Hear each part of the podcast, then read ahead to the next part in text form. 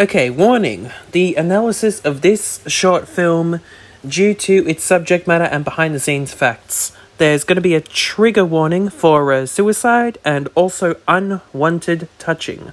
So, for people who do not think they can listen on, please do not listen on if you feel that it is going to affect you adversely.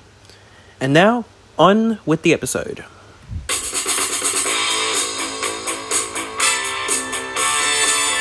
Hello, welcome to the Film Geek Collective. Today we're going to be, re- be reviewing the Louis Buñuel and Salvador Dali short film Un Chien Andalou.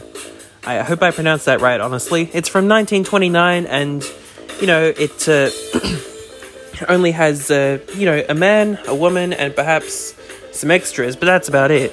And this was a real, real landmark of surreal cinema. However, it's not all it's not all accessible or anything like that, like a Chaplin or a Keaton or, you know, that sort of thing. Let me just turn off the music there. But, uh, yeah, it's not really accessible like Chaplin or Keaton, as I said, but uh, it's very surreal, very weird. Absurdists might quite like it, which uh, I'm starting to consider myself an absurd. Sorry, an absurdist a little bit because, you know, I just. I don't know. I'm one of the few people who thinks David Lynch is mostly not weird enough for me. You know, I loved some of the weird imagery that I saw in some of his movies that I saw. I saw Wild at Heart, Blue Velvet, and The Elephant Man. The Elephant Man is highly, highly recommended, by the way. But uh, one example in Wild at Heart, someone, a woman literally covers her face in the pink lipstick. I mean, it's insane, I know. But uh, I don't think David Lynch would really be a thing without this film. This short film that runs 17 minutes. And uh, this podcast may even run longer than that, depending on how much information. I have less information because the film is 17 minutes, although the print that I viewed was slowed down to about 21 and a half minutes. So, uh, yeah, maybe it was. Uh, I heard about under cranking, over cranking. That's just the sort of machinery that they use to film it. Like, uh, under cranking was, you know, a lower amount of frames per second, and over cranking was a higher amount of frames. And sometimes people improperly play silent films as always fast, fast. So you see that motion that really just uh, keeps on going and going and going and stuff. But uh, honestly, I think that uh, not enough silent films are presented the way they should be. I mean, you know, often against the wishes of the uh, of the projectionists. They would often no, sorry, the wishes of the filmmakers, not the project. Sorry, I'm mistaken my words. Bear with me here, please. Um, so on the like against the wishes of the filmmakers, they would uh, have music playing. They would play music in the theater of, over every single thing, even if the filmmaker wanted a silent patch. So yeah, there's no real coherent story to this movie. Um, I mean, there's a little tiny threadbare bit of it, but it's mostly just really surreal imagery. I couldn't really give a synopsis to it if I tried. Even IMDb gave up on that. but uh, yeah, I'm gonna go do the shoutouts, and uh, I'm going to uh, I'm going to then go into about the film. Okay, three, two, one. Tessie Cat, Elsie Cool Film, Mama Tika Real Sharks Podcast, aka Ruby Shaku, Zach Ascot, Cinematis Podcast, Schlock Cluster Video, Mar- Marbella Unicorn, Apple Park Films, The Chris White, Ashy Slashy, Pop and Fizz Pop Podcast. Psst. Ah, that, that pop probably wasn't loud enough for the mic. I'm sorry. I'm sorry, Beck and Hamish. You guys do it better than me, honestly. Um, okay, so. Next up, we have got more shoutouts, of course, because I usually have about two tweets worth. So we've got Autistic in Melbourne, Naked Airplane, Larry 1937 26 21 Talk Me Into Films with Amy Zeus, Caution Spoilers, JGWR, El Salt 1, Heavenly Imagine, Still Mellow, and Eric Sluss. So that is everyone who is being shouted out here. Now I can get into spoilers and behind the scenes facts. So, sadly, um, the main stars tragically committed suicide some years after the film was put out there. One overdosed, another, in a public square, burned themselves alive. So yeah, that's uh, that's really unfortunate. You know, if uh, if you're having if you're having any trouble with uh, just putting this out there, if you're having any trouble with suicidal suicidal thoughts, of course, please call a helpline. Please consult professionals. Please consult anyone who you think may help. You know, uh, I mean, you know what I mean. Just, uh, just know that you're not struggling alone. So yeah. Now moving on with some other trivia. the uh, Louis Buñuel, one of the filmmakers, had his pockets filled with stones and he hid behind a screen showing his movie at the premiere, afraid the audience would just become hostile. But they didn't. The audience loved the movie. And so, yeah, Salvador Dali, um, the other creator of the film, makes cameo as a priest who's being dragged across along with a piano that he's tied to. Now, there's a rumor that a real severed human hand is in the film during a scene on a street and that Salvador, Salvador Dali said to one man that if he can cut it off for the sake of getting money to buy lunch, he could use it for the movie. Now, I honestly don't think that would be true because, you know, who uses a real human hand in a movie like that? Really? Come on. And so, one thing I definitely I wondered about a lot of things in this movie, even more so than say Persona.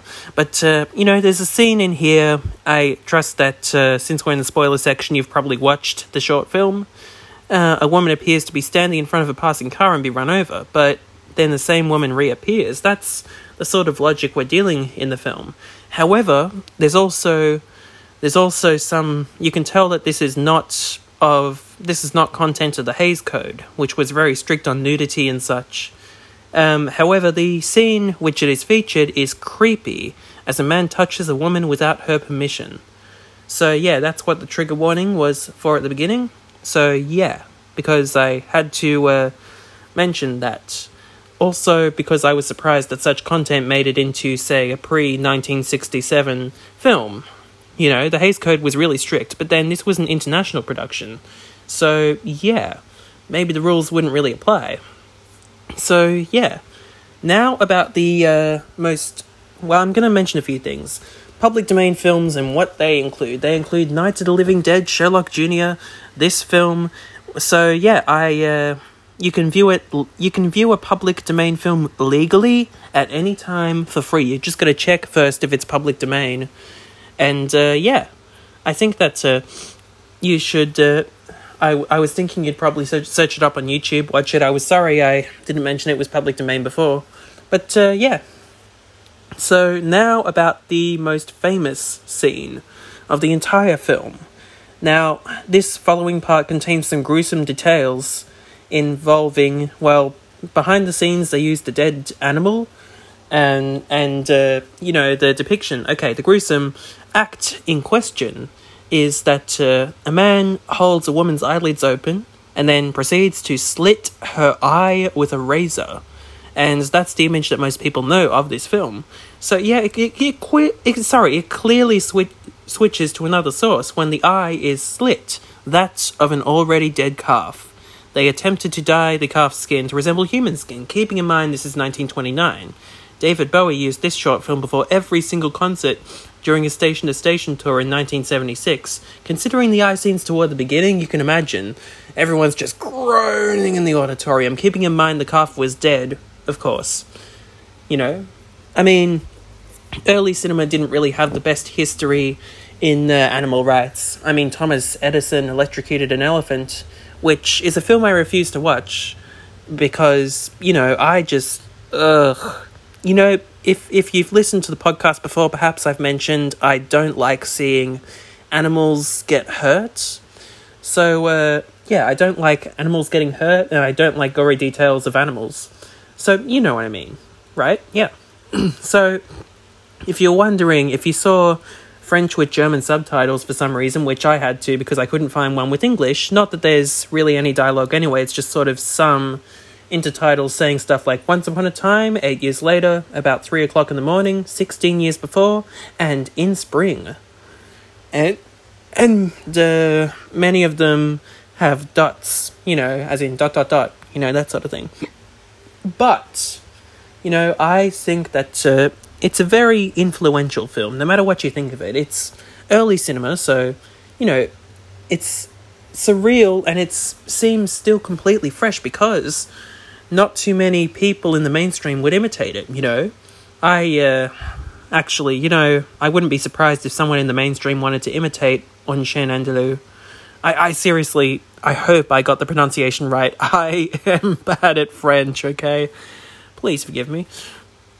So, uh, yeah, since this is a short film, I will keep the episode appropriately short. Usually, for a feature length film, I go anywhere from, say, 20 to 40 minutes, depending. And if it's group one, then as long as it.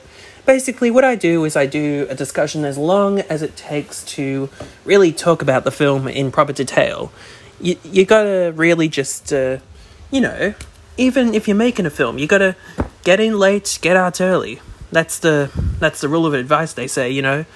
But uh, you know, don't have filler. Like you know, I'm this is probably filler right now anyway. But oh well, that's okay. Um, okay, so I'm just going to abruptly end it here because I have nothing more to say about this very influential short film, which David Lynch would not exist without. So if you want to inspire, if you want to create, if you want to innovate, if you want to electrify, and please, please do not electrify elephants like Thomas Edison did. Okay, but we need your voice because you can change things for the better.